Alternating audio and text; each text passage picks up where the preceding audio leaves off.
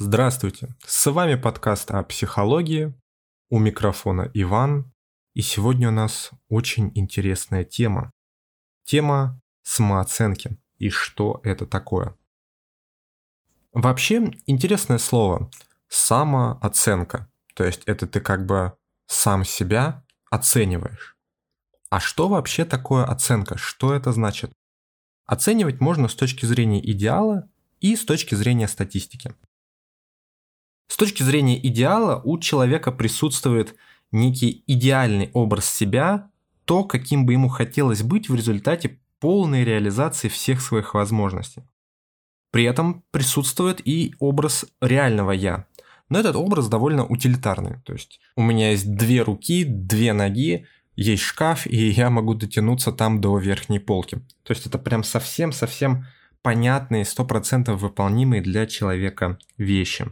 В образ реального я также могут входить изначально понятные для человека навыки. То есть я профессионал в таком-то деле, я умею такие-то и такие-то вещи, и это неоспоримый факт. При несовпадении двух образов я идеального и я реального может возникать диссонанс или даже пограничные состояния.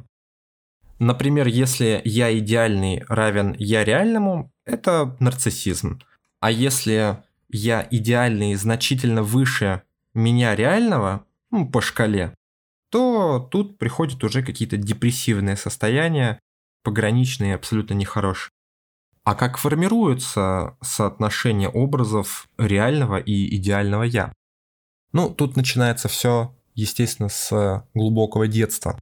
На самом деле даже с рождения. Потому что изначально у новорожденного ребенка и у маленького ребенка нет вообще никаких образов э, реального и идеального. Первые я реальный образ рождается тогда, когда младенец начинает понимать, что вот у него есть руки, у него есть ноги, что это его части тела, и что он состоит из этих частей. То есть он не одно целое просто как комочек, а что-то в нем есть какая-то разница. Дальше он может ползать, может ходить, может говорить, и так потихонечку у ребенка вырисовывается образ того, чего он реально может делать.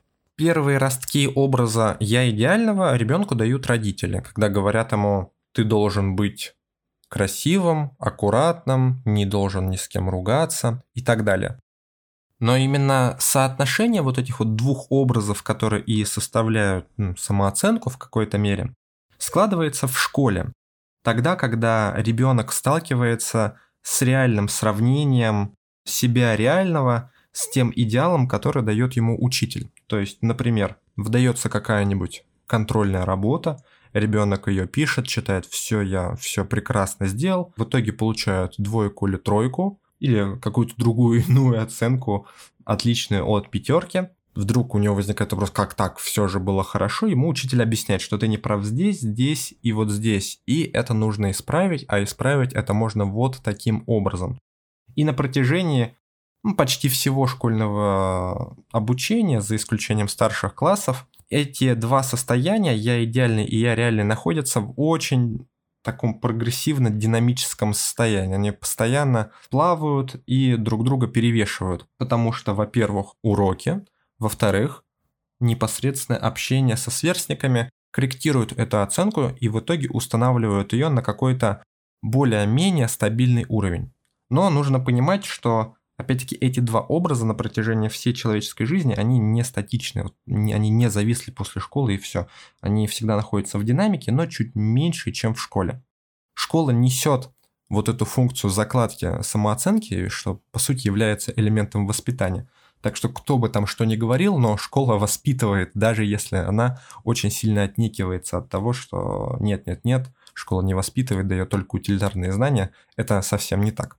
Но это немножко другая тема. Второе, из чего складывается оценка, это статистика. А, сейчас поясню. Под этим стоит понимать два фактора. Это социальное ожидание и групповое подкрепление. Социальное ожидание – это помимо того, что в вас вложили родители, а именно то, что они от вас ждут, каким вы должны быть хорошим, красивым, умным и как много зарабатывать, Также входит сюда и культуральная приписка, то есть те образы, которые транслируются через рекламу, через видео на ютубе, через телевизор, через литературу, через все, что вы видите и с чем вы взаимодействуете.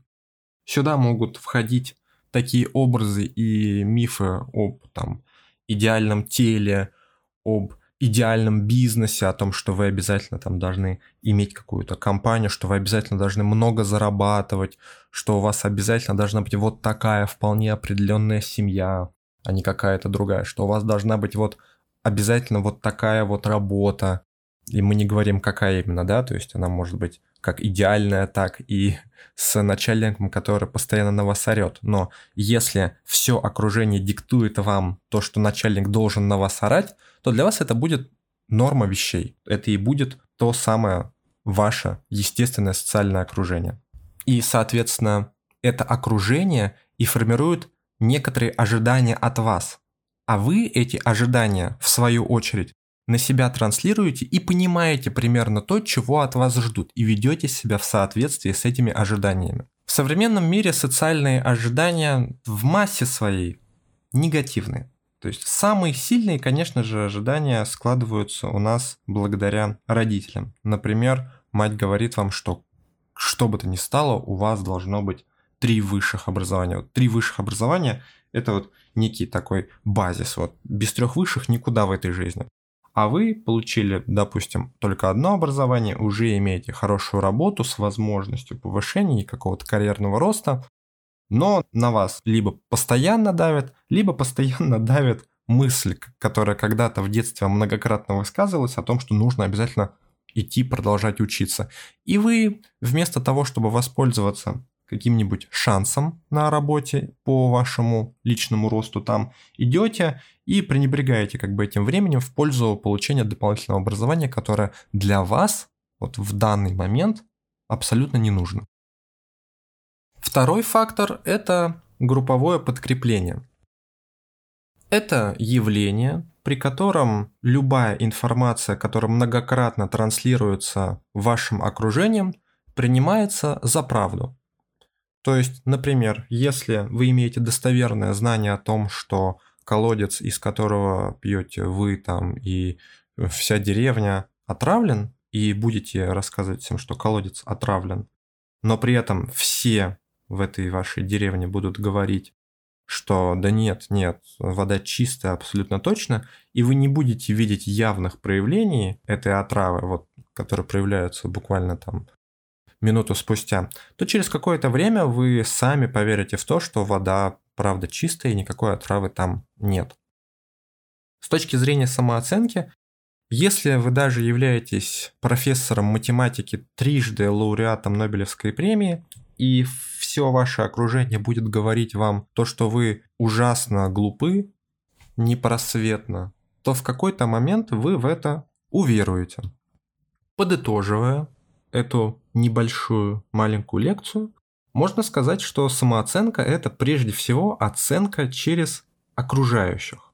И если существует завышенная самооценка, когда она совпадает с идеалом, неким идеальным образом, это нарциссизм и заниженная самооценка – это какие-то депрессивные состояния, то что такое нормальная самооценка?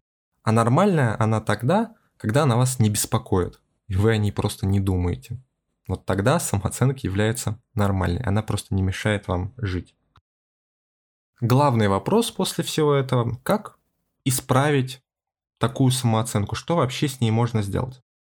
Ну, во-первых, так как самооценка это прежде всего как бы оценка через окружающих, как бы это ни звучало, да, как бы самооценка, то Прежде всего, вы должны избавиться от всего окружения, которое транслирует на вас негатив по поводу вашей собственной оценки. То есть то окружение, которое постоянно говорит вам, что вы дурак, что вы ничего не можете, что вы очень глупы, некрасивы и так далее. В частности, в это окружение могут входить люди, которые напрямую такие слова не говорят, но рядом с которыми вам просто некомфортно находиться, потому что, допустим, этот человек значительно меня умнее, и всем своим естеством он угнетает меня. Самое интересное, что такие люди могут целенаправленно, осознанно или неосознанно, но целенаправленно, правда, угнетать окружение. Но это тема, опять-таки, другой лекции. Первое, что нужно знать и необходимо сделать, это избавиться от подобного окружения. Просто прекратить контакты, сказать «стоп», «я ухожу», или любым другим способом, который вам кажется правильным. После того, как вы избавились от подобного окружения, если самооценка сама не встала на место, то можно попробовать следующее. Во-первых, разделим на сферы эту самую самооценку. Сфера это может быть профессиональной, то есть я плохой специалист, и я ничего не умею в своей профессии, или я плохо справляюсь со своими обязанностями. Это может быть сфера внешнего общения, то есть это друзья и вообще любые люди на улице, с которыми вы контактируете. То есть, допустим, я плохой друг, я не могу брать на себя ответственность за кого-то, да, это некое внешнее действие и так далее. Это может быть семейная сфера. Я плохой муж, плохая жена, плохой отец, плохая мать, плохой сын, плохая дочь и так далее. И это может быть личная сфера. В личную сферу входят уже подпункты. То есть это интеллект, я глупый, характер, я слишком остро на все реагирую, я слишком вспыльчивый и так далее. Достижения, у меня нет достижений, то, что я достиг, это все чушь, это все малые высоты, мог бы достичь большего. Ну, еще отдельно можно выделить такой пункт, как внешний вид или красота. В основном по этому пункту страдают девушки, и страдают они в основном, конечно же, из-за окружения. Отношение к самому себе как к нечто красивому формируется исключительно из-за внешнего окружения. Мужчины обычно этим не страдают, но тоже могут. Поэтому просто выделим отдельно этот пункт. Красота, я некрасивый, я толстый, я худой и так далее. Вот мы выписали эти сферы, выделили их. Первое, что нам нужно сделать, это выделить те сферы из всего этого пула, где есть у нас просадка по самооценке. То есть я кто из этого? То есть я там плохой профессионал, плохой семенин или что-то из личностной сферы. Потому что очень редко так бывает, что просадка по самооценке везде. Это значит, что у вас, скорее всего, какое-то околодепрессивное состояние. Как только мы выделили наши, наши пункты, которые нас беспокоят, нужно понять, кто из этой сферы заставляет нас так о себе думать. То есть, допустим, это профессиональная сфера, я считаю, что на работе я плохой специалист, потому что мне коллеги постоянно об этом говорят. Да, нужно выделить тогда непосредственно коллегу, который это говорит, и ну, самый простой способ просто отодвинуть с точки зрения общения его немножечко подальше. Не общаться с ним или как-то постоянно его обходить. Но такое работает исключительно в профессиональной сфере, ну и может быть немножечко в личностной. А вот в внешнем общении с друзьями или там в семейной среде, как я могу дистанцироваться там от собственных детей, допустим, или от матери, или от жены. Это нехорошо, так делать не надо. Поэтому в этом случае, во-первых, нужно понять, от кого это исходит, просто выделить этот субъект, от которого исходит негатив. И второе, понять свое реальное я, то есть свой, свой реальный образ. И для этого нужно взять и отдельно выписать свои плюсы. У нас все в нашей среде, в нашем обществе недохваленные, недолюбленные. Это для нас нормально в России. Поэтому нужно самостоятельно понять для начала, а потом и принять свои как бы достатки. ну, противоположность от недостатков. Поэтому садимся и выписываем. Для того, чтобы это было легче, потому что зачастую очень сложно набрасывать как бы все, вот поток мыслей на бумагу, можно опять-таки выделить вот эти сферы. Профессиональную, внешнюю, семейную, личностную. Да? В личностную мы там выделяем интеллект, характер, тяжение и там, красоту. И вот по этим сферам можно выписывать плюсы. То есть профессиональный. Я хорош в том, что вот, вот тут вот тут. Да, там, с друзьями я всегда там помогаю, всегда отвечу на звонок, всегда приеду. В семейной и также в личностной. Вот вы все выписали, а выписать нужно как можно больше, не стесняться. Не должно быть так, что у вас одно-два плюсика и все. Такого не бывает. За вашу жизнь у вас скопилось достаточное количество хороших, положительных, плюсовых черт. Для достижения максимальной эффективности следует после коррекции своего окружения выждать примерно недельку, прежде чем выписывать свои плюсы. Потому что если самооценка вашей правды очень-очень занижена, то вы не сможете это сделать буквально там на следующий день, потому что вы можете пребывать в таком нехорошем состоянии. Поэтому вам нужно немножечко пожить в этом, немножечко разгрузить атмосферу, и потом только заниматься своими плюсами, да, там, своими какими-то достижениями, хорошими чертами. После того, как вы выписали все необходимое, у вас появился список ваших плюсов, ваших положительных черт, неоспоримых каких-то качеств. На следующий день, то есть еще спустя день, следует поработать с образом идеального я, потому что правильная самооценка, которая вас не беспокоит, она соотносится именно с идеальным я. Для начала нужно его вербализовать, то есть понять вообще, что такое вот идеальный вы, к чему вы стремитесь. То есть это быть очень богатым, очень классно одетым, иметь 15 высших образований, 15-комнатную квартиру и еще 4 машины. Допустим, выписываете все, как есть в голове. Не надо себе врать, потому что вы выписываете для себя. Когда вы все это выпишете, и взглянете на это со стороны, вы поймете, что не все из этого сопоставимо с реальностью. Пока вы будете это вспоминать, произойдет очень много процессов. Вы вспомните, что я должен быть очень-очень образованным, потому что мне так говорила мать. Я должен быть сдержанным, потому что мне так говорил брат или сестра. А я должен быть еще каким-нибудь, потому что мне так говорили вообще все мои друзья, все мое окружение, начиная со школы. И уже в процессе составления этого списка вы поймете, откуда в вас вот это все накопилось, откуда у вас такой очень-очень завышенный и совсем нереалистичный идеальный я. Так вот, вы выписали его, вербализовали, поняли, взглянули, и теперь его нужно подкорректировать. Понятно, что идеал не должен быть совсем заниженным. Это все-таки должен быть некий образ, к которому вы стремитесь, и к которому вы по-хорошему вообще никогда не должны прийти. Вы должны к нему именно подобраться максимально-максимально близко. Поэтому стоит его скорректировать именно в этом отношении. Если это, допустим, какая-нибудь там 15-комнатная квартира, допустим, да, то пусть она будет 10-комнатной. Пусть она будет вообще э, там 4 или 3-комнатной.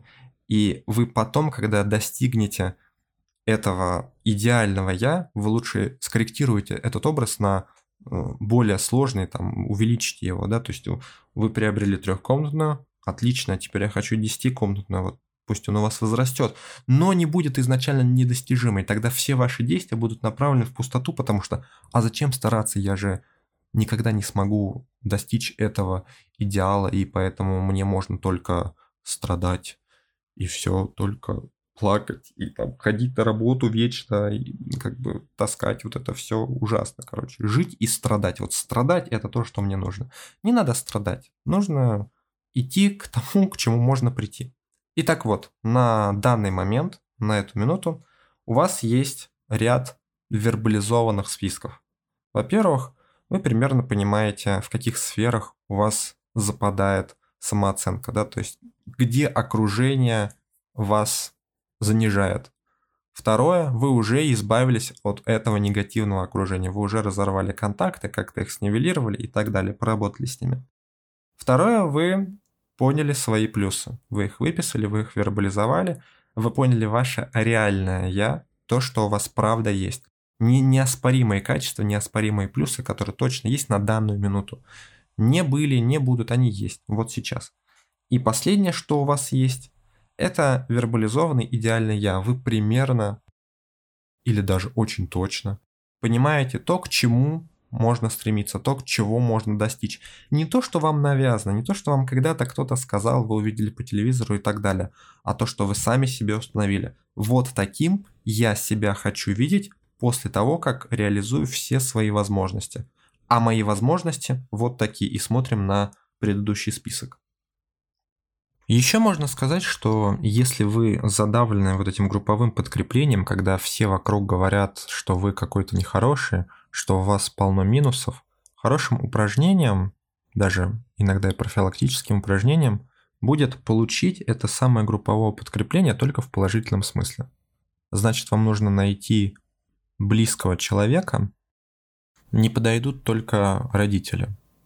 Близкий человек может быть близкий друг, это может быть супруг, супруга, кто-нибудь из этого окружения. Просто сесть вот так вот вдвоем и попросить этого человека назвать ваши плюсы, ваши положительные черты, ваши вот те неоспоримые качества, которые у вас есть, хорошие. И пусть вам их расскажут. Услышав от другого человека что-то, что заранее не заготовлено, что-то положительное о вас – вы воспримете это с большим доверием, и, соответственно, это окажет на вас большее влияние. И оно, конечно же, будет правдой, потому что этот человек вряд ли заготовил эту речь. Что ж, на этом тема самооценки закончена. Достаточно емко, кратко получилось. Но если у вас есть какие-то вопросы по этой теме, если вы хотите, чтобы я что-то раскрыл дополнительно, то вы можете написать мне на почту иванписать13 собака для того, чтобы ее аккуратненько скопировать и не допустить ошибок, вы можете зайти на страничку канала. Если вы это делаете в Яндексе, например, то через ПК заходим в Яндекс и смотрим там в описании, если нажать подробнее, есть эта почта. Присылайте туда вопросик, а я с удовольствием на него отвечу, возможно, даже в виде подкаста. А на этом все. Всем пока.